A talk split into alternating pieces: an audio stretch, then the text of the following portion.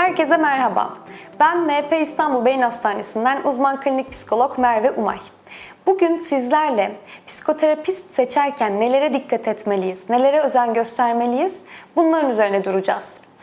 Yaşadığımız problemlerin üstesinden tek başımıza gelemeyeceğimizi düşündüğümüz anlar oluyor değil mi? Hayatımız boyunca e, etkilendiği anlar olabiliyor bu sıkıntıların ve bunu artık yenmek için bir uzmandan destek almam lazım diyoruz kendi kendimize. Fakat kimden destek almaya karar vermek çok zor oluyor bazen.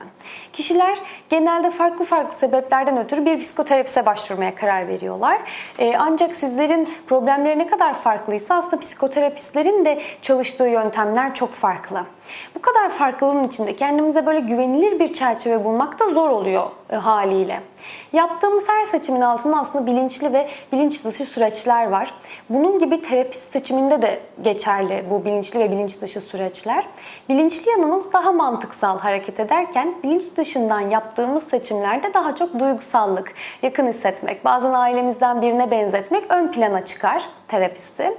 E, duygusal değerlendirmede genel geçer bir kriter yok. E, sizin kendi içinize belirleyeceğiniz bir şey bu. O yüzden biz sadece mantıksal belirlemeyi ele alacağız bu videoda. Mantıksal değerlendirmede olmazsa olmaz kriterlerimiz var. Peki nedir bu kriterler? Doğru danışan, doğru terapist eşleşmesini sağlamak için neye dikkat etmemiz lazım? Önce bir terapiye başlamadan e, terapiden beklentilerimizi kabaca kendimize belirlememiz gerekir. Sonrasında ise şu noktalara dikkat etmek çok önemli. Başvuruda bulunduğumuzda ilk olarak terapistin psikoterapistin alanında yetkinliğine dikkat etmemiz gerekiyor. Çünkü psikoterapistler lisans eğitiminden sonra belirli terapi ekollerine göre eğitim alarak uzmanlaşmış kişiler. Yani aslında kişi lisanstan psikoterapist olarak mezun olmuyor. Örneğin sadece psikoloji, psikoloji lisans eğitimini tamamlamak e, yetkin bir psikoterapist olmak için yeterli değil. Sonrasında üzerine bilişsel davranışçı terapi gibi bir alanda eğitim almak ve süpervizyon sürecinden de geçmek çok önemli. Peki nedir bu süpervizyon süreci? Süpervizyon psikoterapistin belli bir süre danışanlarını alanında yetkin bir hocasıyla birlikte takip etmesi anlamına geliyor. Bunu tıpkı bir tıp asistanının uzunca bir süre hocalarından destek alarak hasta görmesine benzetebiliriz.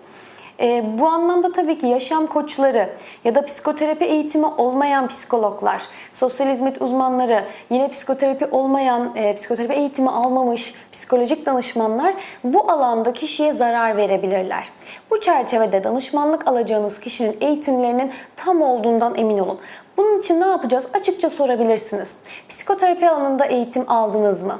Hangi ekole göre terapi yaklaşımınızı yapıyorsunuz ve terapilerinizi sürdürüyorsunuz? Kaç yıllık psikoterapi tecrübeniz var? Gibi soruları açıkça karşınızdaki terapiste sorabilirsiniz. Yine bununla bağlantılı olarak terapistin seçtiği yöntemlerin bilimsel olması gerekiyor. Kanıta dayalı teknikler kullanması önemli. Hangi terapi yöntemiyle çalışıyorsunuz? Bu yöntemi bilim destekliyor mu? Gibi noktalarda yine terapiste açıkça bunu sorabilirsiniz. İkinci olarak Başvurduğunuz psikoterapistin uzmanlık alanı nedir? Bu noktaya dikkat etmek lazım. Örneğin bir terapist duygu durum bozuklukları ile yoğun bir biçimde çalışırken başka bir psikoterapist madde kullanımı, bağımlılıkla ilgili problemlere yoğunlaşmış olabiliyor. Kendi psikoloğa başvurma sebebimizi de tabii ki göz önünde bulundurarak danışmanlık alacağımız psikoterapisti seçmemiz gerekiyor. Bunu yine başvuracağınız merkezi arayarak, bilgi alarak öğrenebilirsiniz. Örneğin uzmanlık alanınız nedir? Yetişkin, ergen ya da çocuk hangi grupla çalışıyorsunuz gibi sorular sorabilirsiniz sorabilirsiniz. Üçüncü olarak sosyal medya günümüzde çok e, fazla yönlendirici olabiliyor. Çünkü terapist seçerken de biz bazen sosyal medyadan yardım alıyoruz. Hayatımızın bir parçası artık. Kontrolü olmayan bir alan e, maalesef ki ve bu yüzden de bazen sizi yanlış yönlendirebilir. Örneğin Kişi uzmanlık alanı olmadığı halde sosyal medyada hesabını pek çok alanda çalışıyormuş gibi yansıtabilir ya da takipçi sayısının fazla olması o psikoterapisti iyi yapmaz gibi konulara dikkat etmek gerekir. Sosyal medyadan araştırdığımız psikoterapistler için de yine yetkinlik, uzmanlık alanı gibi unsurları sorarak e, güvenilir olduğundan emin olmamız gerekiyor. E, başka bir noktada ise ilk etkileşim çok önemli. Araştırmalar terapi sürecinin başarısını etkileyen en önemli faktörlerden bir birinin psikoterapist danışan arasındaki uyum olduğunu söylüyor. Yani aslında biz kendi alanımızda da eğitim alırken şunu görüyoruz. Ee, hastaya hangi teknikle, danışana hangi teknikle yaklaşırsak yaklaşalım, tekniğin önemi daha ikinci planda kalıyor. Önemli olan ilişki.